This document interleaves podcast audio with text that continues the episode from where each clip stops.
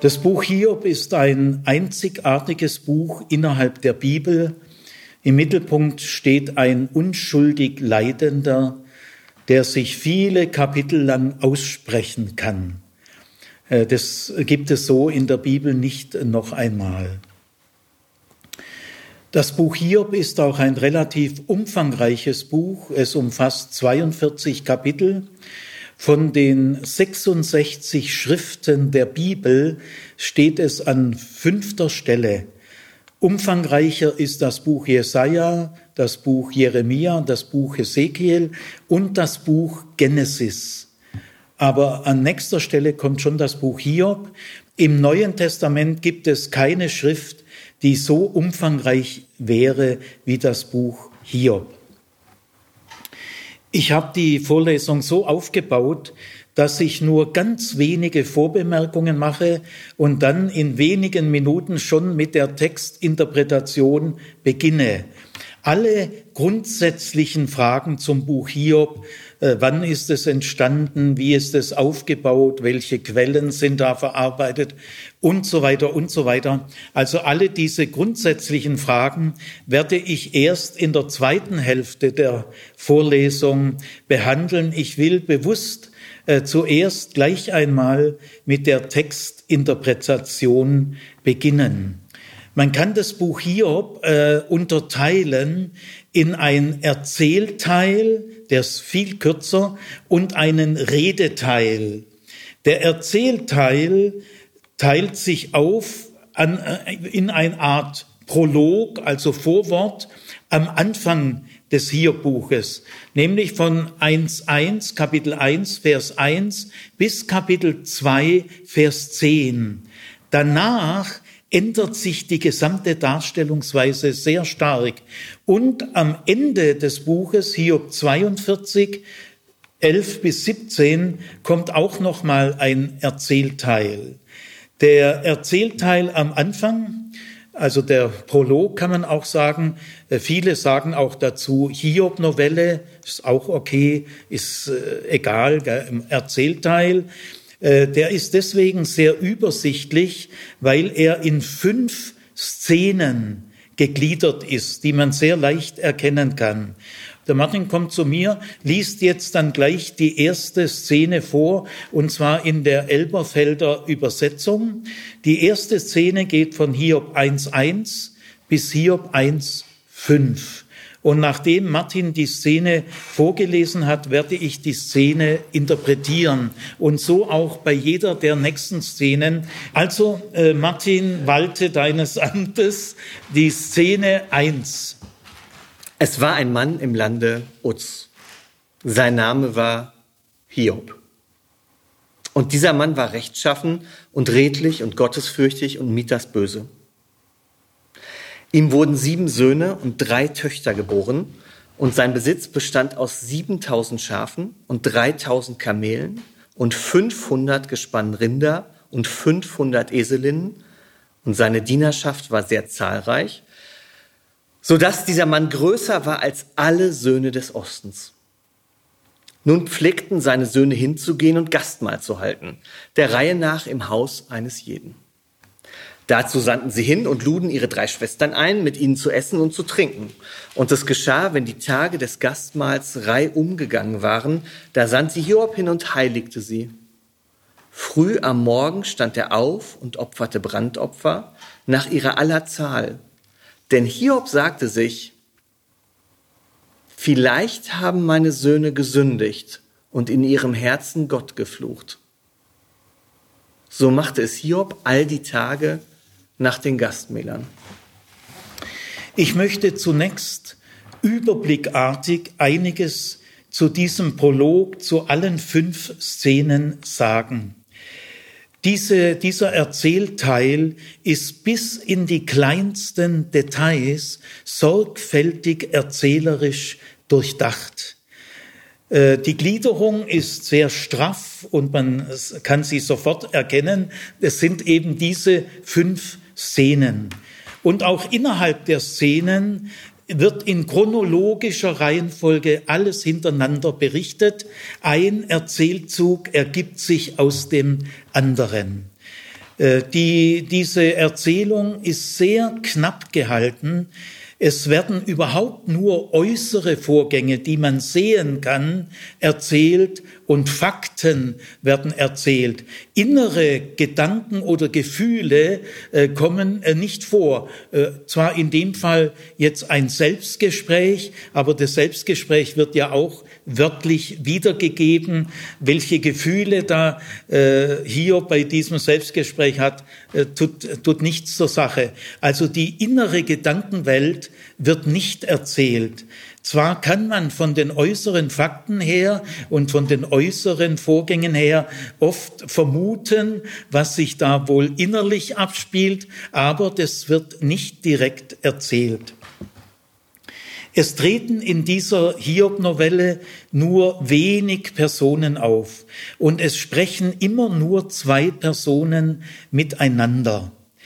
Äh, die literarische Qualität äh, zeigt sich auch darin, dass der Autor dieser Hiob-Novelle äh, sehr bewusst Symmetrien aufbaut, auch Spiegelsymmetrien, ich werde es an Ort und Stelle dann immer sagen, oder sehr bewusst Wiederholungen einbaut, entweder einzelner Worte oder ganzer Erzählabschnitte und auch Doppelungen sehr bewusst setzt.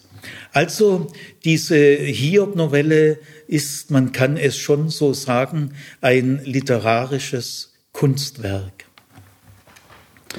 So, die erste Szene stellt die Hauptperson vor, Hiob. Die Hauptperson, seine wichtigsten Merkmale, sozusagen charakterlichen Merkmale, aber auch seine Umwelt, sein Lebenskontext, seine Familie, seine Herden. Also die Hauptperson wird vorgestellt. Wie stark die Hauptperson im Mittelpunkt steht, merkt man unter anderem daran, dass nur Hiob einen Namen bekommt. Seine Frau und seine Kinder sind namenlos. Diese erste Szene also, die die Hauptperson vorstellt, äh, bietet zugleich die Ausgangsbasis für alles Weitere. Der erste Satz heißt, es war ein Mann im Lande Uz, äh, dessen Name war Hiob. Also hier, wir erfahren zwei Dinge über diesen Mann, sein Herkunftsland oder sein Heimatland, das Land Uz und seinen Namen. Äh, was nicht gesagt wird, ist die Zeit, in der das spielt oder es wird auch keine Stammtafel geboten. Hiob war der Sohn des. Also solche Dinge äh, fehlen hier.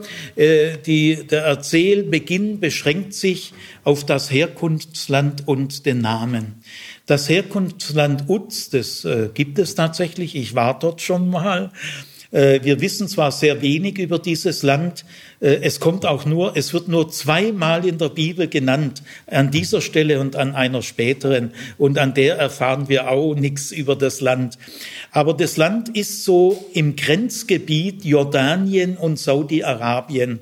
Also ich war schon mal so an der Grenze von Jordanien in Richtung Saudi-Arabien und da war ich mitten im Land Uz, äh, im früheren. Und die Grenzen dieses Landes kann man auch nicht genau bestimmen. Aber auf jeden Fall ist klar, Hiob ist kein Israelit. Äh, er kommt aus einem ganz anderen äh, Land. Er gehört nicht zum auserwählten Bundesvolk. Man könnte etwas salopp sagen, das war ein Heide, äh, kein Israelit. Der Name Hiob, genau übersetzt heißt er Job also J-O-B. In katholischen Bibeln wird er auch meistens Job genannt. Ich, Luther hat die Namen oft etwas frei wiedergegeben. Ich sage jetzt trotzdem eben Hiob, aber ihr wisst, äh, genau übersetzt heißt er Job. Ja, also Hiob ist kein israelitischer Name, der kommt nie in Israel vor, aber in den Nachbargebieten von Israel ist es einer der häufigsten Namen, also es ist ein Allerweltsname. Interessant ist aber schon, dass die Hauptperson dieses umfangreichen Buches kein Israelit ist. Und hier wird ja dann im Laufe dieser Erzählung auch als ein Vorbild dargestellt, es gab keinen Jahwe-Verehrer so wie ihn auf der ganzen Erde. Und das bedeutet, ein Heide, ein äh, Nicht-Israelit ist der beste Jahwe-Verehrer. Da kommt kein Israelit mit. Äh, ich bin sicher, dass das damals, als diese Schrift in, im alten Israel gelesen wurde und sogar erstaunlicherweise in den Kanon aufgenommen wurde, dass das viele Leute sehr provoziert hat. Das ist schon ein bisschen eine, äh, eine Unerhörtheit. Gell? Jetzt kommt, äh, wenn man so es ausdrücken will, der Charakter oder eben die Qualität dieses Mannes.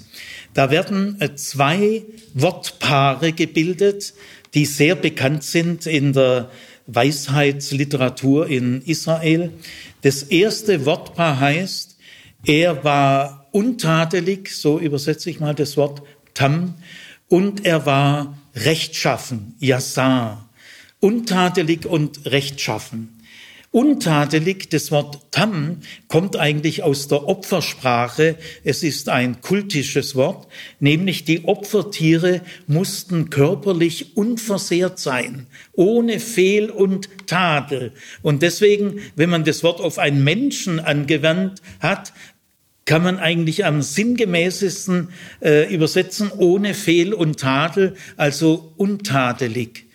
Das meint im Kern, bei diesem Mann stimmt die innere Überzeugung und das äußere Auftreten überein. Wir würden vielleicht manchmal heute sagen, er war echt, er war authentisch. So in diese Richtung geht es. Das zweite Wort, Yasa, er war rechtschaffen. Äh, das meint, er ist aufrichtig, er ist transparent, er ist nicht pokerface, er ist nicht raffiniert, er ist nicht doppelzüngig. Er ist ganz aufrichtig, rechtschaffen, transparent. Man weiß bei ihm, woran man ist. Das ist gemeint. Und dieses Wortpaar ist also sehr grundlegend. Das zweite Wortpaar bietet jetzt zwei Konkretionen. Was bedeutet das? Gell? Das zweite Wortpaar also geht in die Einzelheiten. Erstens einmal oder ist eine Anwendung dieses ersten Wortpaars. Äh, zuerst wird also genannt, er war gottesfürchtig. Das hebräische Wort für gottesfürchtig bedeutet ungefähr das, was wir heute mit gläubig bezeichnen. Aber während unser modernes Wort gläubig gar nicht von dem redet, an den wir gläubig sind, also das Wort gläubig ist ganz anthropozentrisch. Es ist sehr auf uns selber bezogen. Ich bin gläubig. Da kann dann auch relativ schnell ein bisschen ein Selbstlob mitschwingen. Gell? Demgegenüber ist das Wort gottesfürchtig, theozentrisch. Es sagt sofort, um was es geht, nämlich um Gott. Gell? Das ist die Stärke von diesem Wort. Gottesfürchtig meint nicht, dass man Angst hat vor Gott. Überhaupt nicht. Gell? Aber Gotteswirk äh, gottesfürchtig ist die elementare Grundlage eines Weisen, der äh, gläubig lebt. Gell? Nämlich, es heißt im Buch der Sprüche, die Gottesfurcht ist der Anfang der Weisheit. Und Anfang heißt hier nicht nur eine kurze Anfangsphase, sondern Gottesfurcht ist die Grundlage der Weisheit. Jetzt, was ist mit dem Wort Gottesfurcht genau gemeint. Das kann man äh, genau sagen. Gell? Also es geht nicht darum, dass man vor Gott Angst hat. Darum geht es überhaupt nicht. Sondern, dass man nicht taktisch oder strategisch mit Gott umgeht. Gell? Das ist ein Firlefanz. Wer gottesfürchtig ist, der, der hört mit so einem Käse auf. Gell? So, wie kann ich äh, vor Gott eine gute Figur machen? Oder wie kann ich Gott imponieren?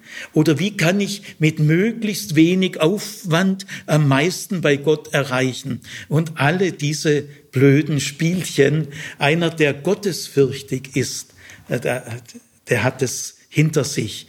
Er geht mit Gott nicht taktisch berechnend um. Insofern nimmt er ihn wirklich ernst. Das ist gemeint mit dem Wort gottesfürchtig.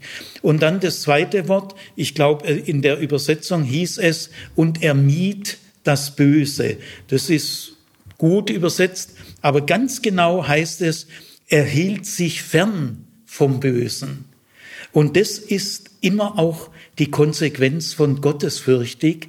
Äh, der Gottesfürchtige äh, hat eine Lebensweise der Vorsicht. Er meidet den Graubereich. Äh, er will gar nicht in die Versuchung kommen. Er hält sich vom Bösen bewusst fern. Wichtig ist noch das Wort böse, gut und böse an der Stelle zu erklären. Wie ist es im Alten Testament gemeint? Es gibt ja auch den Baum der Erkenntnis des Guten und Bösen. Also die Worte gut und böse kommen sehr oft vor. Böse ist hier nicht moralisch gemeint. Böse meint mal ganz grundsätzlich äh, etwas, was dem Willen Gottes widerspricht und was dem Leben schadet. Äh, gut ist das, was mir gut tut, was dem Leben gut tut, das ist ja nicht moralisch, gell, sondern es tut mir gut. Und das Gegenteil böse ist das, was mir nicht gut tut, was mir schadet. Und gemeint ist immer langfristig. Diese beiden äh, Worte gut und böse sind knallhart ergebnisorientiert, nicht gesinnungsorientiert. Ob du es gut meinst, interessiert mich nicht. Ich gehe mal voraus, dass du es gut meinst. Wenn jemand sagt, ah, Sigi, ihr habt's nicht so gemeint, dann sage ich, ja, das wäre ja auch noch, noch schöner, wenn du es auch noch so gemeint hättest. Ich setze ja sowieso voraus, dass du das nicht so meinst. Das ist eine ganz doofe Entschuldigung. Ich hab's nicht so gemeint. Ja, darauf kommt's gar nicht an, sondern wie es auf den anderen wirkt. Darauf kommt's an. Also bei Gut und Böse geht es nicht um eine Gesinnung, sondern es geht um die realen Ergebnisse deines Tuns. Was kommt letztlich raus? Äh, du kannst viel gut meinen, aber du machst es eben schlecht. Also diese Begriffe Gut und Böse sind ganz nach Sigmund Freud Realitätsprinzip. Sie sind ergebnisorientiert. Was kommt schlussendlich raus dabei? Tut es dem Leben langfristig wirklich gut oder schadet es dem Leben? Das ist mit diesen Begriffen gemeint. Das war der Vers 1. Jetzt kommt der Vers 2. Jetzt äh, kommt die Umgebung Hiobs. Bis jetzt war sozusagen sein Charakter. Ich mag, das Wort eigentlich nicht, es ist sehr ist überholt, gell? aber man kann damit kurz sagen, was man meint. Seine Qualität. Gell?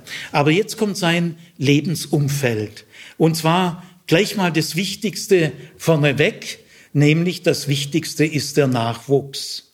Also es heißt von Hiob, es wurden ihm äh, sieben Söhne und drei Töchter geboren. Das ist damaliges Patriarchat. Die Frau gebiert dem Mann Kinder und die Kinder gehören dem Mann. Also es wurden ihm von seiner Frau, das ist aber allgemein im Orient so, da gehe ich jetzt mal in, in dem Vortrag nicht näher drauf ein, äh, es wurden ihm also sieben Söhne und drei Töchter geboren. Das äh, gilt als Idealfall. Sieben Söhne, das heißt nochmal im Buch Hud, fragt Boas die Hud, bin ich dir nicht mehr wert als sieben Söhne?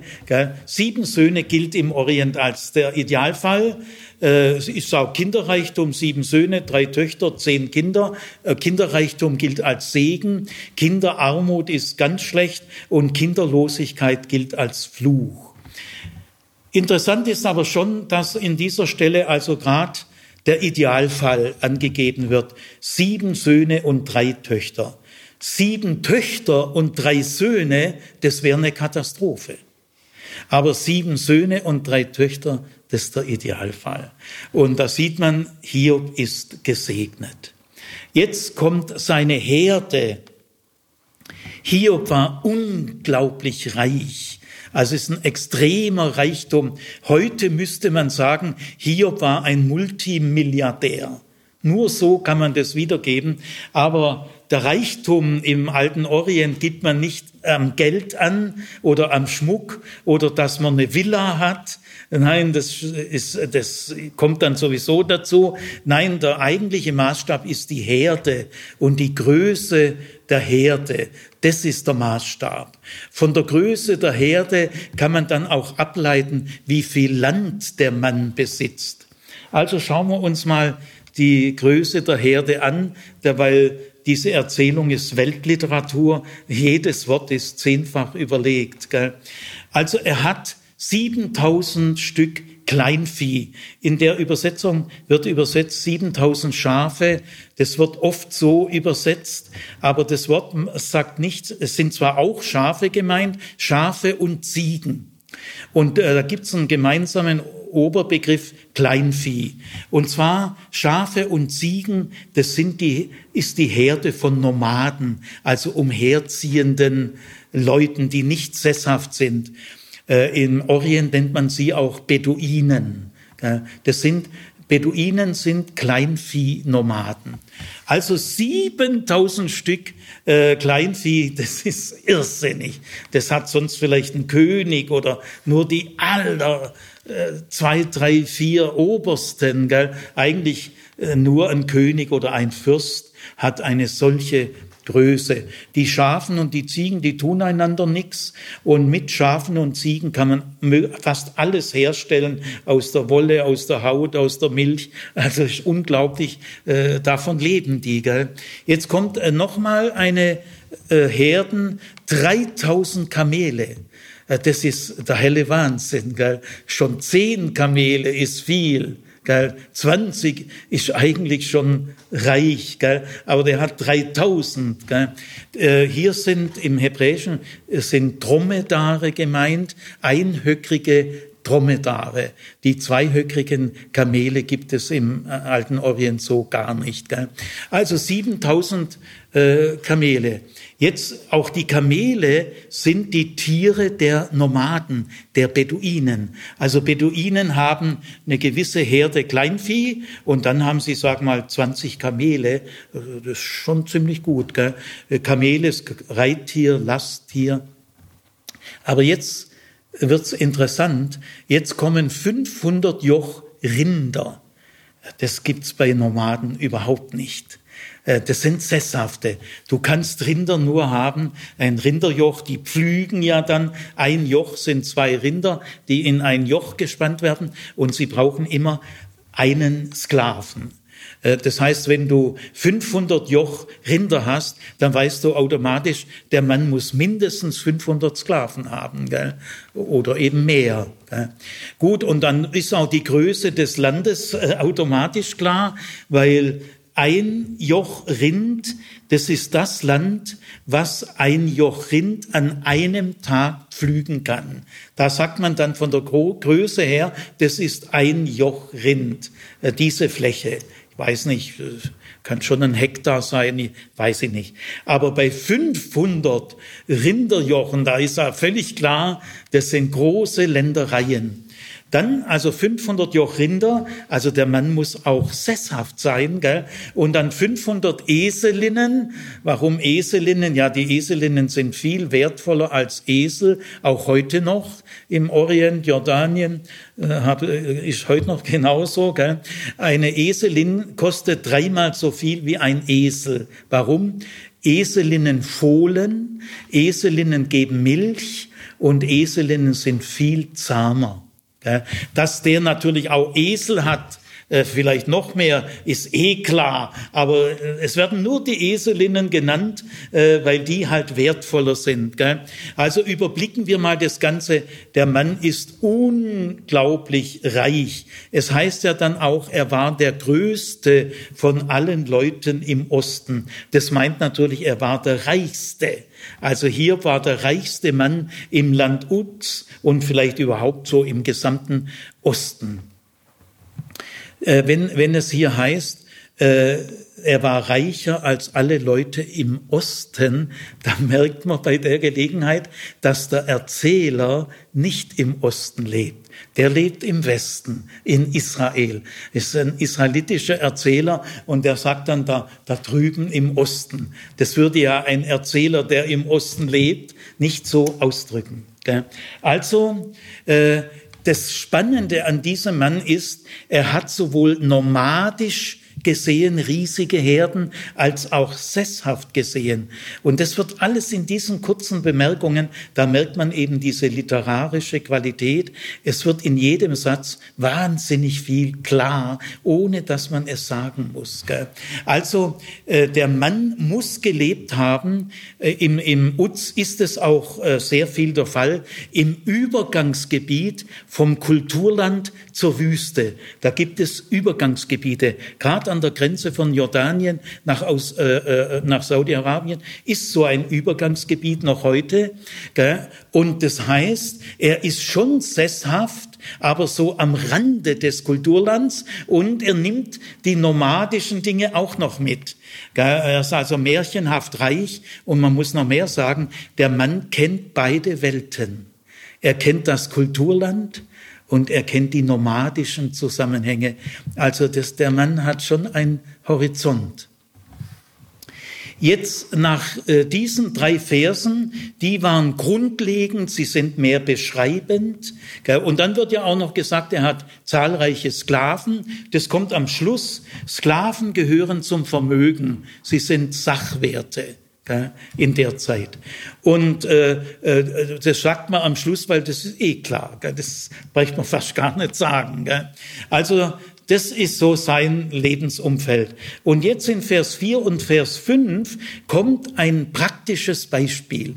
Also die ersten drei Verse sind sehr grundsätzlich, mehr beschreibend als erzählend. Aber jetzt kommt als Illustration ein exemplarisches Beispiel, das wahnsinnig viel sagt.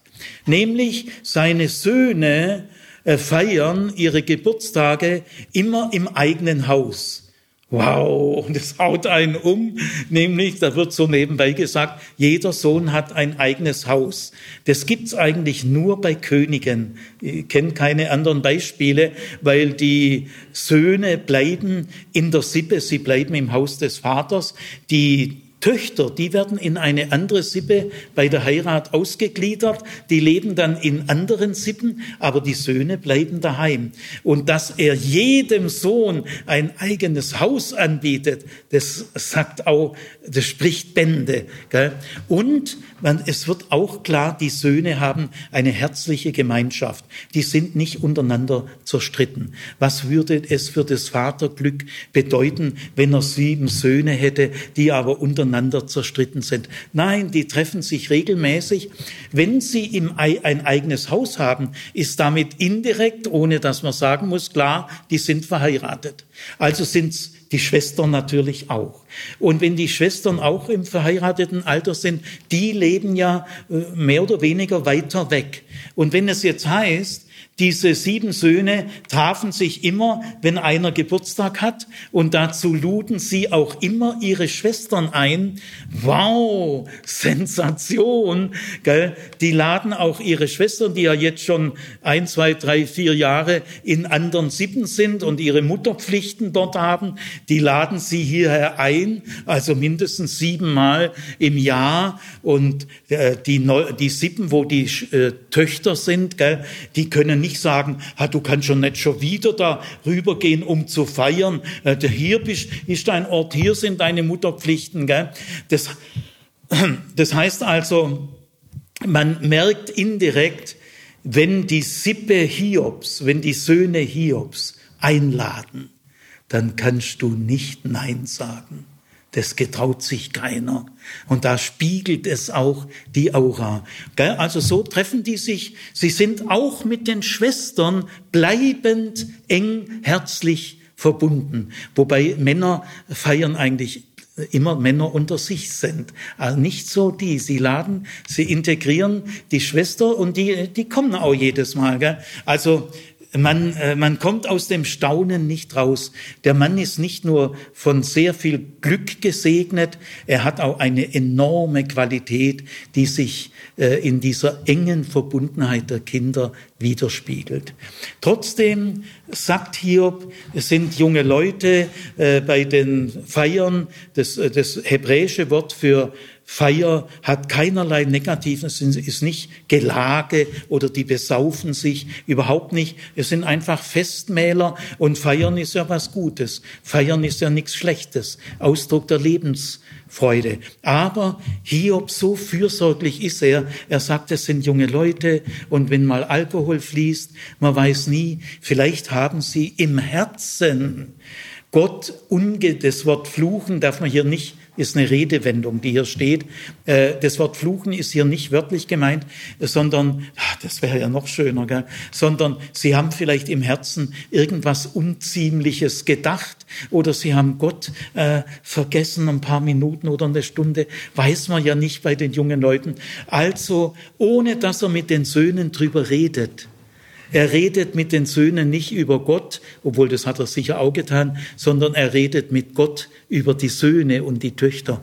Im Hintergrund ist er für seine Kinder da. Und immer wenn so eine Reihe abgeschlossen war, äh, die beginnt natürlich immer beim Erstgeborenen, völlig klar, der Älteste, bis zum Jüngsten. Und wenn dann so eine äh, Siebener-Reihe abgegolten war, dann bringt Hiob früh morgens Opfer dar. Für jeden Sohn ein eigenes Opfer, damit nichts passiert. Äh, das macht er einfach mal im Hintergrund. Und dann hören wir ja diese Selbstgespräch. Äh, es könnte ja sein, dass sie im Herzen etwas Unziemliches gedacht haben, dass seine Söhne etwas Unziemliches äußerlich, öffentlich sagen, ach, das hält er sowieso für ausgeschlossen. Er kennt seine Söhne, die haben ungefähr das gleiche Niveau wie er. Da macht er sich keine Sorgen. Aber bei einem äh, Geburtstagsfeier im Herzen weiß man nicht. Gell? Und deswegen ist er im Hintergrund Jahr für Jahr für seine Kinder da. Für die, äh, für die Töchter bringt er kein Opfer, weil die Töchter sind keine Familienoberhäupter und wenn Töchter sündigen, haben sie nicht ganz die gleiche Verantwortung, wie wenn Söhne sündigen. Ist eben durch und durch Patriarchat. Soweit die erste Szene, jetzt kommt die zweite. Und es geschah eines Tages, da kamen die Söhne Gottes, um sich vor dem Herrn einzufinden. Und auch der Satan kam in ihrer Mitte. Und der Herr sprach zum Satan, woher kommst du? Der Satan antwortete dem Herrn und sagte, vom Durchstreifen der Erde und vom Umherwandern auf ihr.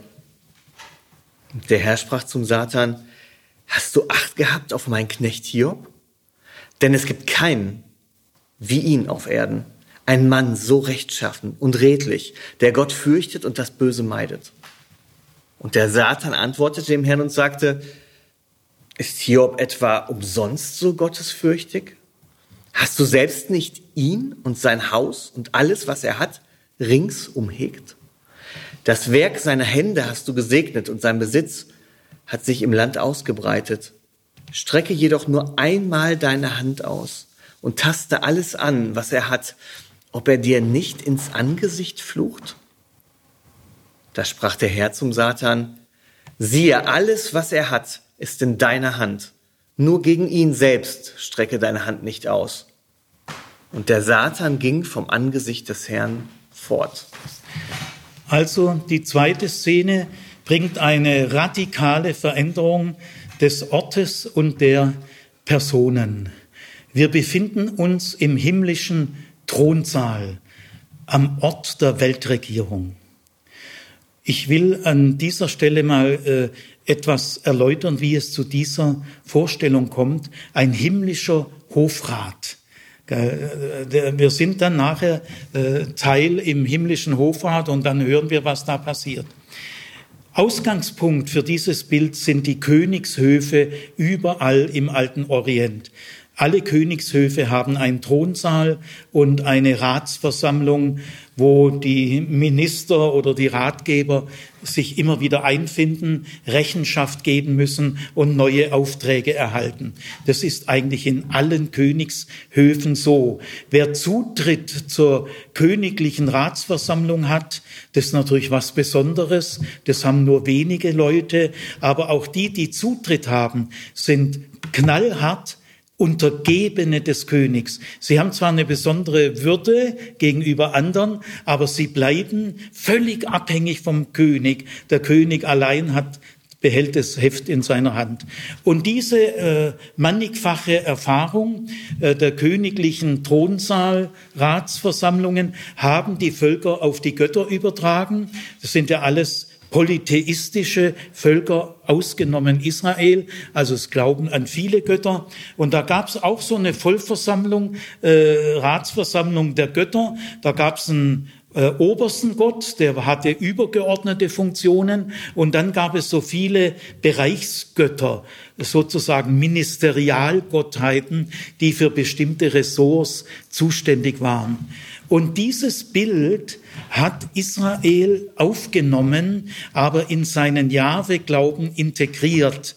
Äh, es gibt mehrere Stellen im Alten Testament von der himmlischen Ratsversammlung, dem Thronrat.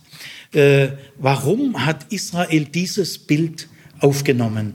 Ja, das hat einen ganz klaren Grund, denn wenn man Gott schildert als Chef in der Ratsversammlung, dann spürst du die Macht Gottes ganz anders, als äh, wenn Gott sich so allein einsam irgendwo aufhält. Er, er nimmt die Berichte entgegen, er fordert Rechenschaft, er kann neue Aufträge geben. Also diese Mitglieder im königlichen, im, im Jahwe-Hofrat, äh, das sind jetzt nicht mehr Götter, sie werden hier genannt Söhne Gottes. Da ist jetzt aber nicht eine direkte Vaterschaft gemeint, das spielt hier gar keine Rolle. Man sagt ja auch, er ist ein Sohn des Friedens und so. Also es sind Söhne Gottes, heißt, sie leben immer in seinem Umfeld, sie sind von ihm geprägt und das sind halt, wir würden sagen, Engel oder Seraphim oder Cherubim. Also es sind himmlische Wesen, die Zutritt haben äh, zur göttlichen Ratsversammlung. Und da heißt es jetzt, und da kam auch Satan mitten unter ihnen. Das ist interessant, weil die, die äh, Bezeichnung mitten unter ihnen ist ein hebräischer geprägter Fachausdruck, der meint in jedem Fall, er ist auch ein Mitglied im, im Hofrat Jahres, in der himmlischen Ratsversammlung. Da sind eine ganze Reihe Leute Mitglied und äh, unter anderem auch der Satan. Jetzt, wenn die zweite Szene so beginnt, es geht ja dann um einen Dialog zwischen Jahwe und Satan. In der Elberfelder Übersetzung wird immer gesagt, der Herr. Ich finde es problematisch, Luther ja auch. Okay, aber äh, ich finde es schöner, wenn man sagt Jahwe. Also es kam auch der Satan äh, unter ihnen als ein Mitglied im, im Jahwe-Hofrat. Äh, was bedeutet es? Dass erst einmal Gott in seiner Souveränität und Herrschaft als der alleinige Chef und Souverän im, in der göttlichen Ratsversammlung ist, unter, da, unter denen auch unter anderem der Satan ist. Da wird also Gottes Größe auf eine Weise erstmal bewusst gemacht und das will dieser Erzähler, bevor man mit dem Satan redet. Es soll erstmal was ganz Wichtiges klargestellt sein. Äh, Im Hofrat gibt's nur einen Chef und das ist Jahwe. Und Jahwe ist halt einer der Mitglieder im Hofrat, das relativiert ihn ganz schön. Gell? Also es wird, bevor jetzt die Unterhaltung geboten wird, das wäre ja erzählerisch nicht nötig gewesen. Man hätte ja so anfangen können, äh, Jahwe und Satan treffen sich zum Gespräch und dann sprechen sie. Nein, es ist im Kontext der himmlischen Ratsversammlung. Gell? Damit ist schon sehr vieles klar, bevor jetzt das Gespräch beginnt. Jahwe beginnt das Gespräch, er steuert das Gespräch, er beendet das Gespräch, er ist der Chef im Ring, er allein. Und wenn äh, Satan ein Mitglied im himmlischen Hofrat ist, dann heißt es ganz klar, er ist einge er ist integriert in Jahwes Machtbereich. Er hat keine unabhängige, von Jahwe unabhängige Macht.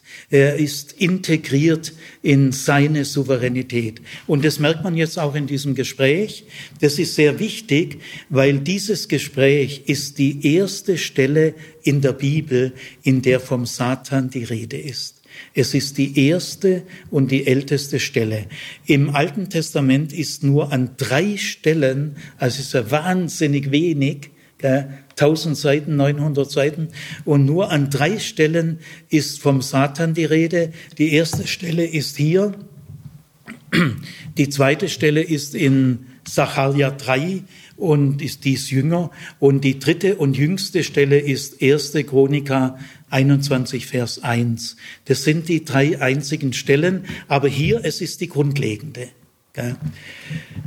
Äh, ich äh, will noch zu dem Wort Satan äh, einiges sagen. Ha, Satanas heißt es im Hebräischen, das Substantiv. Und das kommt von einem Verb Satan. Und dieses Verb Satan kommt im Alten Testament sehr oft vor, völlig äh, säkular, also ohne jede religiöse Bedeutung. Das Verb heißt äh, hemmen, oder hindern oder quertreiben oder anfeinden. So heißt dieses Verb. Und es taucht also an vielen Stellen in dieser Bedeutung auf. Und auch das Substantiv ha, Satanas, taucht an mehreren Stellen rein säkular auf. Das Substantiv muss man übersetzen ein Hemmender oder ein Quertreiber oder ein Störenfried oder ein Feind kann man auch oft übersetzen. So heißt dieses Substantiv. Und hier heißt es ha Satanas, also es wird der Artikel ha benutzt und das zeigt, dass hier Satanas noch kein Name ist oder ein Titel. Denn bei Namen, sagen mal Siegfried, ich sage ja auch nicht, ich bin der Siegfried. Gell? Äh, bei Namen verwendet man kein Artikel. Man sagt nicht, ha, David. Nein, man sagt eben David. Gell? Und auch bei Titel Melech, König, man sagt nicht Ha Melech. Gell?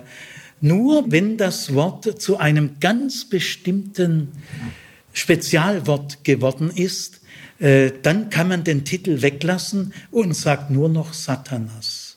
Gell? Also hier wird der Artikel äh, verwendet noch und man kann daran erkennen, dass Satan noch kein Eigenname ist und noch kein Titel. Es ist einfach eine Beschreibung einer Eigenschaft, äh, mehr nicht. Also Jahwe fragt ihn, wo kommst du her? Zeigt mir gleich, äh, er muss Rechenschaft geben. Aber diese Frage, wo kommst du her, gibt dem Satan Gelegenheit, erzähltechnisch sich mal vorzustellen. Es spielt ihm also die Möglichkeit zu, äh, jetzt stell dich mal vor. Und da sagt Satan, ich bin umhergestreift auf der Erde. Und dieses Wort umherstreifen ist im Hebräischen ein super intensives Wort. Das heißt genau recherchieren, äh, genaue Wahrnehmung, sorgfältiges Erforschen. Also umherstreifen ist eine ganz zielbewusste, äh, leidenschaftliche, sorgfältige Tätigkeit. Also äh, der ist, hält sich dauernd auf der Erde auf. Äh, es kann eigentlich nicht so gemeint sein, dass er diesen Auftrag von Jahwe hat, weil dann hätte ja Jahwe gar nicht fragen müssen, wo kommst du her? Er weiß ja, dass er von der Erde kommt. Also das, das kann nicht sein. Äh, aber der, äh, der Satan lässt also erkennen, ich halte mich bevorzugt auf der Erde auf. Satan, der Erdforscher.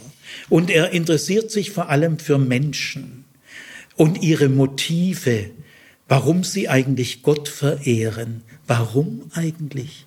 Was ist eigentlich ihr Motiv? Satan ist der Motivationsforscher. Und da bekommt er zu ganz anderen Ergebnissen wie Jahwe. Also, äh, ich bin da auf der Erde umhergestreift. Jetzt merkt man auch, was das Wort Feind bedeutet oder Quertreiber oder Störenfried, das kann sich ja niemals auf Gott beziehen in der himmlischen Ratsversammlung, äh, völlig ausgeschlossen, sondern es bezieht sich auf die Menschen. Satan ist ein Feind der Menschen. Er setzt sie runter, wo er kann. Er ist misstrauisch. Er, er, er glaubt ihnen nichts. Und er glaubt auch nicht, dass so Gottesverehrer da irgendeine Qualität haben. Also er ist ein Feind der Menschen. Er stuft sie herab, voller Misstrauen, wo er kann. Jetzt sagt der Jahwe als zweite Frage, hast du auch Acht gehabt auf meinen Knecht Hiob? Also Jahwe kommt schon in der zweiten Frage auf Hiob zu sprechen. Da merkt man, Hiob ist, ist für Jahwe wichtig. Gell? Und er will auch Satan mal drauf stoßen. Äh, er ist äh, untadelig, rechtschaffen, gottesfürchtig und hält sich fern vom Bösen. Und dann muss er allerdings zugeben, es ist kein anderer wie er auf Erden. Also er ist der beste Jahwe-Verehrer. Das will er mal, das ist ein gutes Beispiel. Und jetzt will Jahwe mal hören, äh, was der Satan da zu Hiob sagt. Und jetzt aber, ihr Lieben, jetzt kommt, jetzt kommt was Ungeheures. Äh, dieser Satan stellt eine Gegenfrage. Ja, das, das gibt's ja schon gar nicht. Und er stellt eine spöttische, höhnische Gegenfrage. Ja, meinst du etwa, dass Hiob umsonst gläubig ist? Meinst du das wirklich? So eine spöttische, hämische Gegenfrage. Und dann äh, sagt er weiter, äh, warst nicht du, du selber es gewesen, der äh, so ein Bedürfnisbefriediger Gott. Du hast ihm das ja leicht gemacht. Gell? Weil, weißt du, Religion und Verehrung Gottes, das ist nur ein Geschäft. Das ist alles nur Berechnung. Die Menschen benutzen Gott als Mittel zum Zweck um für sich selber was, gell, wenn, wenn man gläubig ist, dann kriegt man Vergebung der Sünden und man äh, lebt ein sinnvolles Leben und dann hat man Hoffnung auf Ewigkeit. Ja, ja, man wäre ja richtig blöd, wenn man nicht gläubig wäre, wenn man so viel kriegt. Gell? Und da sagt eben Satan, weißt du, das ist alles Berechnung. Gell? Äh, die Menschen bedienen sich deiner. Gell? Im Namen ihres Egozentrismus. Äh, die, die sind nicht an dir um deiner Selbstwillen interessiert, sondern an großen Herden und sieben Söhnen und drei Töchter. Und du lieferst es ja. Also jetzt kommt eine der ganz großen, fundamentalen Fragen der Religion, die durch alle Zeiten immer aktuell bleibt. Aus welchen Motiven glaubst du eigentlich? Lässt du diese Frage überhaupt knallhart an dich rankommen? Satan ist der Überzeugung, weiß, Jahwe, äh, deine Verehrer sind sehr blasse Typen. Lass mal ihren Wohlstand weg, lass mal deinen Segen weg, dann klappen die zusammen wie nix, weil du bist nur ein Sieger in den guten Zeiten, aber in den schlechten Zeiten bist du der Verlierer. Weißt, ich kenne die Herzen der Menschen besser als du. Äh, du bist blauäugig, äh, du, du hast Illusionen, äh, die habe ich nicht. Gell? Auch dein, dein komischer, bester Hiob, äh, ja, das, der hat ja alles, gell? das ist doch keine Kunst. Gell? Aber nimm ihm mal alles, gell?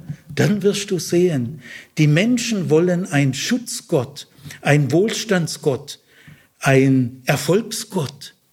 Aber wenn das ausbleibt, zeige ich dir mal, was gilt's? Komm, wir machen eine Wette. Also der Satan ist ist sich ziemlich sicher. Der Satan will nicht nur behaupten, er will demonstrieren. Er sagt sogar Einzelheiten voraus. Was gilt's? Er wird dir ins Angesicht und das heißt öffentlich absagen. Das Fluchen darf man hier, ist eine technische Redewendung, darf man nicht wörtlich nehmen. Es meint einfach, er wird dir öffentlich absagen. Äh, mit dem Wohlstand äh, geben die Frommen auch ihren Glauben auf. Jetzt ist aber erstaunlich, dass Jahwe sofort mitmacht. Also der zögert jetzt keine Sekunde, gell? Er sagt, gut, also, dann machen wir das, gell? Er ist in deiner Hand. Da merkt man schon, der eigentlich Verantwortliche ist Jahwe. Denn Satan sagt ja, strecke aber einmal deine Hand aus. Und Jahwe sagt jetzt gut, er ist in deiner Hand, nur ihn selber taste nicht an. Und jetzt also wird eine Art Wette abgeschlossen und eine Glaubensprobe wird durchgeführt. Jetzt kommt die Szene 3. Und es geschah eines Tages, als seine Söhne und seine Töchter im Haus ihres erstgeborenen Bruders aßen und Wein tranken, da kam ein Bote zu Hiob und sagte, die Rinder waren gerade beim Pflügen und die Eselinnen weideten neben ihnen. Da fielen Sabäer ein und nahmen sie weg und die Knechte erschlugen sie mit der Schärfe des Schwertes. Ich aber bin entkommen, nur ich allein, um es dir zu berichten. Noch redete der, da kam ein anderer und sagte, Feuer Gottes fiel vom Himmel, brannte unter den Schafen und den Knechten und verzehrte sie. Ich aber bin entkommen, nur ich allein, um es dir zu berichten. Noch redete der, da kam ein anderer und sagte, die Chaldäer hatten drei Abteilungen aufgestellt und sind über die Kamele hergefallen und haben sie weggenommen. Und die Knechte haben sie mit der Schärfe des Schwertes erschlagen.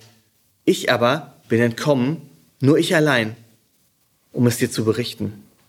Während der noch redete, da kam ein anderer und sagte, deine Söhne und deine Töchter aßen und tranken Wein im Haus ihres erstgeborenen Bruders. Und siehe, ein starker Wind kam von jenseits der Wüste her und stieß an die vier Ecken des Hauses. Da fiel es auf die jungen Leute und sie starben. Ich aber bin entkommen, nur ich allein, um es dir zu berichten. Da stand Hiob auf und zerriss sein Obergewand und schor sein Haupt, und er fiel auf die Erde und betete an. Und er sagte, Nackt bin ich aus meiner Mutter Leib gekommen, und nackt kehre ich dahin zurück. Der Herr hat gegeben, und der Herr hat genommen, der Name des Herrn sei gepriesen. Bei all dem sündigte Hiob nicht und legte Gott nichts Anstößiges zur Last. Ja. Jetzt sind wir wieder auf der Erde. Bei diesen fünf Szenen wechseln immer eine Szene auf der Erde und eine Himmelsszene, eine Szene auf der Erde, eine Himmelsszene und dann die abschließende Szene auf der Erde. Es wird gar nicht deutlich, dass Satan das alles macht. Es wird mit keiner Silbe erwähnt. Und Hiob ahnt es natürlich auch nicht. Aber der Leser weiß es. Also hier wird auch die literarische Technik verwendet. Der Leser weiß mehr als die Hauptperson der Erzählung. Ja, also jetzt kommen diese Hiob-Botschaften. Gell? Hiob verliert an einem einzigen Tag alles, was sein Leben reich und glücklich gemacht hat. Und äh, die Erzähltechnik, mit der das geschildert wird, will ich mal vorneweg, bevor ich dann inhaltlich auch einiges sage.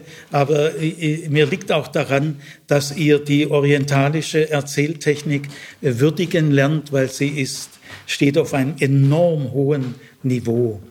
Also erstens mal sind diese Hiobsmeldungen vier. Vier Katastrophenmeldungen. Vier ist neben zehn die Zahl der Vollständigkeit. Äh, aber bisschen, äh, gibt so ein bisschen Unterschied zwischen diesen beiden Zahlen. Vier gilt betont als die Zahl der Erde, vier Himmelsrichtungen, vier Jahreszeiten. Also vier ist äh, die Zahl der Vollständigkeit und will damit auch indirekt ausdrücken, das, das Unglück ist wirklich vollständig. Aber wenn man das liest, merkt man, die Zahl vier ergibt sich völlig zwanglos aus der Erzählung. Das ist äh, meisterhaft. Gell? Und jetzt, äh, diese Unglücksfälle werden nicht direkt erzählt. Da bräuchte man auch viel mehr Raum, sondern sie werden durch Botenberichte wiedergegeben. Und solche Botenberichte sind von vornherein natürlich auf kürzeste Meldung des Entscheidenden äh, gerichtet. Gell? Botenberichte. Man nennt diese Technik Teichoskopie oder auch Mauerschau. Ich kann jetzt diese Begriffe hier in diesem Vortrag nicht weiter erklären. Also äh, Boten, in dem Fall der einzige Überlebende, äh, kommt nach Hause und berichtet es. Das kommt erstmal der direkten Rede zugute. Direkte Rede ist in einer Erzählung immer etwas besonders Intensives. Äh, also jeder dieser Boote äh, bringt es ja in direkter Rede und es kommt der ganz knappen Erzählung zugute. Jetzt ist interessant, dass diese Erzählung jetzt, diese Boten, diese Katastrophenberichte haben genau die umgekehrte Reihenfolge wie in der Szene 1. Da geht's ja los mit dem äh, Nachwuchs, mit den Kindern und dann kommen die materiellen Dinge, die Herde. Jetzt ist aber genau umgekehrt. Man nennt es Spiegelsymmetrie. Und durch diese Umkehrung, das ermöglicht jetzt eine Steigerung, nämlich die letzte Katastrophe mit den Kindern ist ja die schlimmste. Dann äh, ist auch interessant, dass die ersten drei Katastrophenmeldungen sind Doppelschläge. Äh, sowohl die Tiere sind weg, die äh, Sabäer und die Chaldäer sind an der Herde interessiert, nicht an den Knechten, äh, brauchen die nicht. Äh, vielleicht haben die sich ja auch gewehrt, die wurden erschlagen. Aber die Tiere wurden weggeführt. Die Chaldäer dann sind vor allem an den Kamelen interessiert. Also äh, es ist ein Doppelschlag. Dann es wird abgewechselt.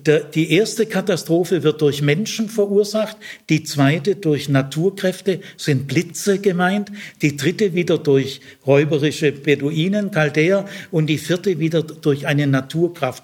Es wird bewusst abgewechselt. Und dann ein weiteres Merkmal ist die Sprache, in der diese vier Katastrophen geschildert werden. Einerseits ist sie monoton, es äh, werden immer wieder gleichlautende Formulierungen verwendet und dadurch steigert sich eigentlich der, die Wirkung dessen, was anders ist. Und die Sprache ist leidenschaftslos, nüchtern, fast kalt, ohne eine Spur des Erschreckens. Und das macht die ganze Sache noch viel unheimlicher. Und ein letztes wichtiges erzähltechnisches äh, Mittel, äh, die Boten zwei, drei und vier kommen immer genau dann an, wenn der Bote vorher noch redet. Äh, und äh, da müssen Sie kurz warten und dann reden Sie auch. Dieser Umstand, dass die Boten dann kommen, wenn der vorhergehende Bote schon berichtet, aber noch nicht fertig ist, erhöht auf der einen Seite die Schnelligkeit über das, wie über Hiob alles hereinbricht, aber noch wichtiger ist, diese Technik stellt sicher, dass Hiob selber zwischen den Katastrophen nicht zu Wort kommt. Das würde nämlich die Wirkung sehr abschwächen. Hiob muss sich alles vier äh, still anhören. Er hat gar kein, keine Möglichkeit, irgendwas zu sagen. Umso spannender wird die Frage, was wird er sagen, nachdem er endlich zu Wort kommt, nachdem alles ihm berichtet ist. Also es äh, steigert sich jetzt die Spannung des Lesers. Wie wird Hiob äh, reagieren? Es ist sehr interessant, wie der Autor das macht. Hiob reagiert erst einmal nonverbal durch seinen Körper und erst dann verbal. Dieses Nonverbale ist ein retardierendes Element. Äh, das entscheidende Wort äh, wird aufgeschoben. Und es sind insgesamt fünf nonverbale Schritte. Erstens einmal, Hiob steht auf. Das bedeutet, er ist gesessen. Er ist ja auch der Herr über seine Knechte. Äh, die Knechte stehen vor ihm, aber der Übergeordnete, der sitzt. So war es auch in der himmlischen Ratsversammlung. Die Söhne Gottes treten vor Jahwe. Da ist natürlich vorausgesetzt, Jahwe sitzt auf seinem Thron und die anderen stehen vor ihm. Also so war es hier auch. Er steht erstmal auf. Dann zerreißt er sein Gewand. Das, das nennt man jetzt äh, Minderungsriten. Äh, die sind im Orient, da gibt es einige. Gell? Äh, das, die erste Minderungsrite ist, ich zerreiße mein Gewand. Damit drücke ich aus, es zerreißt mir meine Brust es wird also symbolisch damit zum Ausdruck gebracht, aber ich habe auch eine erste Chance, mich mal abzureagieren. Dann lässt er seine Haare kahl scheren. Boah, für einen orientalischen Macho, ihr müsst wissen, alle Orientale sind Schönlinge, äh, die haben immer einen Kamm so im Gürtel, immer einen Kamm und dann schmotzen sie da rein. Gell? Also die Haare bei den Orientalen kann ich euch sagen. Gell? Ich war mal in Jordanien in einem Dorf beim Friseur. Gell? Das ist wahnsinnig. Der Friseur, du, das ist der King. Gell? Und die, die meckern, wenn irgendwas nicht passt und so. Gell? Und am Ende muss alles glänzen. Gell? Also er lässt die Haare äh, sich äh, abschneiden. Und das ist auch ein Selbstminderungsritus. Und das bedeutet, ich äh, versinke in die Teilnahmslosigkeit. Mir ist jetzt alles egal. Ich nehme am Leben keinen Anteil mehr. Dann das äh, Dritte ist, er lässt sich jetzt niederfallen. Und jeder denkt natürlich, der bricht zusammen. Und äh, dann heißt es aber, äh, Hiob ließ sich niederfallen jeder, jeder denkt, jetzt ist er kaputt. Und jetzt kommt der überraschende Schluss und betete an und huldigte. Und diese Huldigungsgeste, das ist genau die Geste, die heute die Muslime auch bei ihrem äh, die haben ja ihr fünffaches Gebet und äh, an bestimmten markanten Stellen es, äh, lassen sie sich auf die Knie fallen und dann legen sie den Kopf ganz auf die Erde. Der Kopf ist also tiefer als der Körper. Das ist eigentlich die einzige Haltung, wo man das erreichen kann. Und das, das die Huldigungshaltung, die es im Orient ganz oft gab und die es im Islam halt heute noch gibt. Gell? Und wenn man jetzt sieht, der lässt sich niederfallen, aber er nimmt diese Huldigungshaltung an. Jetzt ist erst klar, Hiob ist nicht kaputt. Und jetzt kommt nach dieser entscheidenden, letzten nonverbalen Geste, jetzt kommt das entscheidende Wort. Äh, Hiob, diese Worte übrigens in dieser Hiob-Novelle, in diesem Vorwort, sind immer die wörtliche Rede entscheidend. Nur die wörtlichen Reden sind Poesie, sie sind lyrisch gestaltet. Also im alten Orient äh, macht man Poesie nicht mit Reimen, es gibt keine Reime, das kennen die nicht, sondern man rhythmisiert die Sprache.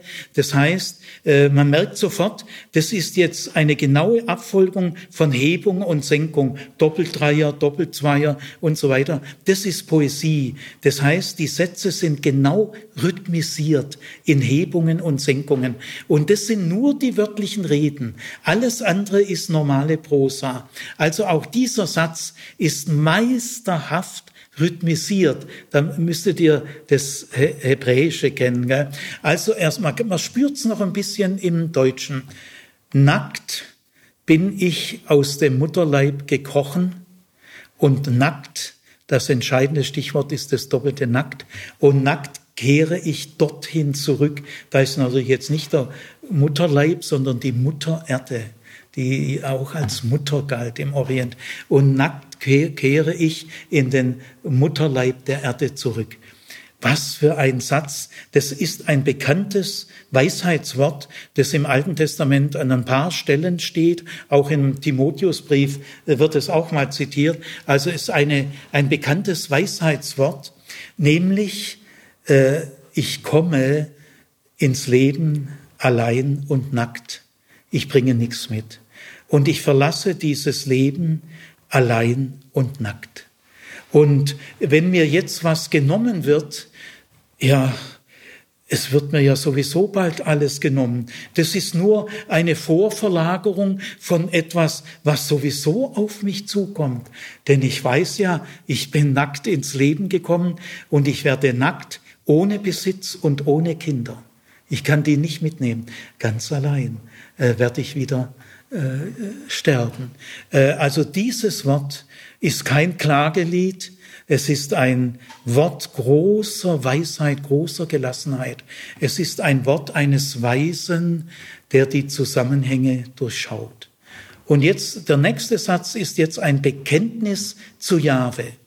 Jahwe äh, hat es gegeben und Jahwe hat es genommen. Der Name Jahwes sei gelobt. Äh, der Hiob äh, rechnet überhaupt nicht mit Satan. Äh, in seinen Worten, er beschäftigt sich nur mit Gott. Er nimmt alle Dinge, die Lebenssteigerung und die Lebensminderung aus Gottes Hand. Das, alle seine Antworten sind ganz theozentrisch formuliert. Äh, er beschäftigt sich nur mit Gott. Gott hat es gegeben, ja dann hat er auch das Recht, es zu nehmen. Und der Name Jahwes sei gelobt. Äh, damit ist völlig klar, äh, Hiob hat seine Glaubensprobe bestanden und der Satan hat ihn ganz schön unterschätzt. Jetzt kommt als letzter Satz ein wichtiger Kommentar vom Autor selber. Der kommentiert jetzt das Verhalten Hiobs. In alledem versündigte Hiob sich nicht und er sprach nichts Törichtes gegen Gott. Das ist der Kommentar von dem Autor. Das heißt, für ihn ist Sünde auch immer Torheit. Und eigentlich für den Erzähler in, in seinem Denken, man spürt es jetzt in diesen Kommentarsätzen, ist es eigentlich normal, was Hiob macht, äh, dass man im Leid äh, äh, treu an Jahwe hängt. Das, alles andere wäre wäre töricht. Gell? Es wäre töricht, Gott in schönen Dingen zu loben und in schlechten Dingen ihm Vorhaltungen zu machen. Das ist töricht. Gell? Hiob macht Gott keine Vorwürfe. Er fragt nicht nach Gottes Gerechtigkeit. Er stellt die Warum-Frage nicht. Und so ist er ein Weiser, dem nichts Törichtes über die Lippen kommt. Jetzt kommt die Szene 4 und 5. Wir machen sie miteinander. Und es geschah eines Tages, da kamen die Söhne Gottes, um sich vor dem Herrn einzufinden. Und auch der Satan kam in ihrer Mitte, um sich vor dem Herrn einzufinden. Und der Herr sprach zum Satan, von woher kommst du? Der Satan antwortete dem Herrn und sagte, vom Durchstreifen der Erde und vom Umherwandern auf ihr. Und der Herr sprach zum Satan, hast du Acht gehabt auf meinen Knecht Hiob? Denn es gibt keinen wie ihn auf Erden, einen Mann so rechtschaffen und redlich, der Gott fürchtet und das Böse meidet. Und noch hält er fest an seiner Rechtschaffenheit. Und dabei hattest du mich gegen ihn aufgereizt, ihn ohne Grund zu verschlingen. Da antwortete Herr Satan dem Herrn und sagte, Haut für Haut. Alles, was der Mensch hat, gibt er für sein Leben. Strecke jedoch nur einmal deine Hand aus und taste sein Gebein und sein Fleisch an, ob er dir nicht ins Angesicht flucht? Da sprach der Herr zum Satan, siehe, er ist in deiner Hand, nur schone sein Leben. Und der Satan ging vom Angesicht des Herrn fort und schlug Hiob mit bösen Geschwüren, von seiner Fußsohle bis zu seinem Scheitel und er nahm eine Tonscherbe, um sich damit zu schaben, während er mitten in der Asche saß.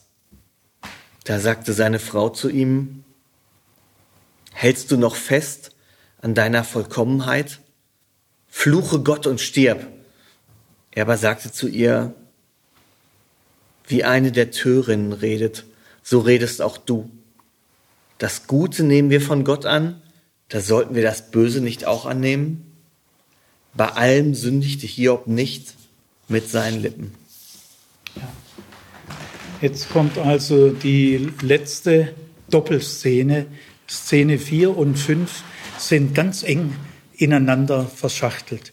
Äh, zunächst in der Himmelsszene, die ersten drei Verse sind wörtlich genau gleich wie bei der ersten Himmelsszene, ganz genau gleich. Äh, mir ist bei der Gelegenheit nochmal eingefallen, hast du Acht gehabt auf meinen Knecht, Hiob, der Ausdruck Knecht ist im Knecht Gottes ist im Alten Testament eigentlich der höchste Würdetitel, den es gibt. Äh, Knecht Gottes werden nur genannt Abraham, Mose, David und die Propheten sind die Knechte Gottes. Das sind alles Israeliten. Aber hier bekommt ein Nicht-Israelit den höchsten Würdetitel. Man merkt, dass Jahwe keine nationalen Grenzen da kennt. Ja, also auf jeden Fall, äh, der Satan muss nachbessern. Gell? Bei seinem ersten Gespräch war er doch noch so selbstsicher, was gilt, gell? er wird dir ins Angesicht, also öffentlich absagen. Nein, äh, Satan hat Hiob unterschätzt. Trotzdem äh, hält er äh, an seiner Forderung fest, an, an der Glaubensprobe fest. Er, er verschärft sie. Er, er sagt Haut um Haut. Das ist so eine beduinische Regel auf dem Markt, auf dem Bazar, wenn man um Tierhäute feilscht. Also einfach so, man muss alles genau miteinander äh, berechnen und so weiter. Darf sich nicht über den Tisch ziehen lassen. Und hier heißt es aber, weißt du, äh, der Hiob, dem ist seine eigene Haut halt doch am wichtigsten, sogar wichtiger wie seine Kinder. Denn natürlich der Tod der Kinder, das ist ja das Allerschlimmste. Gell? Ja, also, aber auch Hiob ist letztlich so egozentrisch, äh, seine eigene Haut ist ihm halt am wichtigsten. Aber taste sie an. Und auch jetzt wieder Jahwe geht drauf ein. Und jetzt wird äh, von vornherein gesagt, also ja, äh, Satan schlug Hiob. Jetzt ist also klar, äh, dass Satan das einfällt. Er schlug Hiob vom Scheitel bis zur Sohle. Es geht also wieder ganz schnell, wie auch die ersten vier Katastrophen sich ja an einem Tag äh, ereignen. So auch ist es hier auch vorauszusetzen. Äh, er schlägt ihn mit Eiterbeulen und Geschwüren von, von den Fußsohlen bis zum Scheitel. Äh, was ist da genau gemeint? Das wissen wir nicht. Kann Lepra sein, aber Lepra konnte man in der Antike, im antiken Orient noch nicht diagnostizieren. Lepra ist ja auch unheilbar in der Antike, aber wenn Jahwe sagt, taste sein Leben nicht an, könnte das dann Lepra sein als unheilbar? Ist ein bisschen offen, dieser, diese Frage. Aber im Orient werden auch andere Hautkrätzen und äh, Hautkrankheiten, äh, die eigentlich relativ harmlos sind, irgendwelche Flechten oder Rosen oder was es alles gibt, das konnte man im Orient noch nicht differenzieren. Er, er wird einfach, hier wird geschlagen mit einer übel riechenden und ekelhaft anzusehenden Hautkrankheit. Und das ist schon somit das Schlimmste, was man ihm zumuten kann. Äh, die, alle diese Hautkrankheiten gelten in der Antike als ansteckend. Und deswegen muss Hiob jetzt auch sein Haus verlassen und er muss auf die Mazbala, die Mazbala ist in allen syrischen, orientalischen Dörfern der Verbrennungshügel, der bisschen am Rand, bisschen außerhalb eines Dorfes ist. Das war in Syrien noch bis zum Zweiten Weltkrieg. Also ich kenne noch Theologen, Ältere, da war ich noch Student, die selber in jüngeren Jahren eine Mazbala in Syrien gesehen haben. Man tut also die ganzen Verbrennungsrückstände immer, immer weiter drauf. Das wächst sich langsam zu einem Hügel an und man tut auch die Ascherückstände immer oben drauf auf, auf, auf die Mazbala. Und deswegen ist oben auf der Mazbala, man verbrennt erstmal die, die neuesten Verbrennungsrückstände und dann holt man immer noch die Asche aus den Backöfen und so ist da oben immer eine Asche. Und diese Asche ist für Aussätzige das Allerbeste. Es ist wie ein Puderkleid. Äh, du kannst kein Stoffkleid mehr anziehen, wenn dein Körper mit so Eitergeschwüren übersät ist, da kratzt du dich zu Tode. Aber die, die Asche, die mindert. Sie ist in der Sonne des Tages ein Schutz gegen die Hitze und in der Nacht ein Schutz gegen die Kälte. Und diese, dieser Aufenthalt in, auf der Mazbala wird in einem einzigen Satz eingefangen und sein Elend wird an zwei Begriffen festgemacht, an dem Wort Asche und an dem Wort Scherbe. Er sitzt da oben in der Asche und er schabt sich. Die auf der Mazbala sitzen meistens mehrere Aussätzige. Äh, dann haben sie wenigstens äh, Kontakt untereinander und man kann sich durchaus mit den Leuten, die da vorbeikommen, unterhalten. Aber man darf eben die Mazbala nicht mehr verlassen, es sei denn, man ist gesund geworden und das kam kaum vor. Also die, Mas, die Mazbala ist jetzt der Schlusspunkt, das Schlimmste. Er muss sein Haus verlassen und ist mit einer üblen Hautkrankheit geplagt. Der einzige Mensch, der jetzt noch bleibt, ist seine Frau. Das ist literarisch auch sehr bewusst gemacht, dass seine Frau bisher nicht vorkommt, aber jetzt am Schluss wo es um alles geht, kommt seine Frau vor. Dieser Frau wird fürchterlich Unrecht getan, weil ihr müsst wissen, das ist die Frau vom Hiob. Und es ist die Mutter der Söhne und der Töchter, die so ungeheuer gut erzogen wurden, auch von ihr. Also äh, ihr müsst äh, mit größtem Respekt rechnen. Gell? Also die, diese Frau, das ist überhaupt nicht bösartig, sondern fürsorglich. Sie will einen schnellen Tod. Das ist doch viel besser, als jahrelang da auf der Mazbala dahin zu vegetieren. Gell? Äh, Fluche Gott. Jetzt ist, das, jetzt ist das, das Wort Fluche wirklich direkt gemeint. Fluche öffentlich Gott dann musst du nach israelitischem Recht, und man merkt, obwohl der Hiob ja aus dem Land Uz kommt, er wird doch ganz im israelitischen Recht äh, beschrieben, gell? Äh, dann muss man sofort gesteinigt werden. Und das war also fürsorglich gemeint äh, von der Frau, ein schneller Tod. Ich, ich, ich wünsche dir einen schnellen Tod äh, als ein jahrelanges Siechtum. Und die Doppelbödigkeit auch, fluche Gott, gell? das ist ja gerade das, was der Satan voraussagt, er wird dir ins Angesicht fluchen oder absagen. Äh, also die Frau des Hiob weiß nicht, dass sie jetzt die größte Versuchung an Hiob heranträgt. Sogar sozusagen, das kann man nachvollziehen. Gell? Und jetzt antwortet Hiob so, das muss man richtig übersetzen, was wie eine Närrin redest auch du. Also der Hiob sagt nicht zu seiner Frau, du Närrin, sondern das ist eine Frage. Und Hiob ist erstaunt. Was?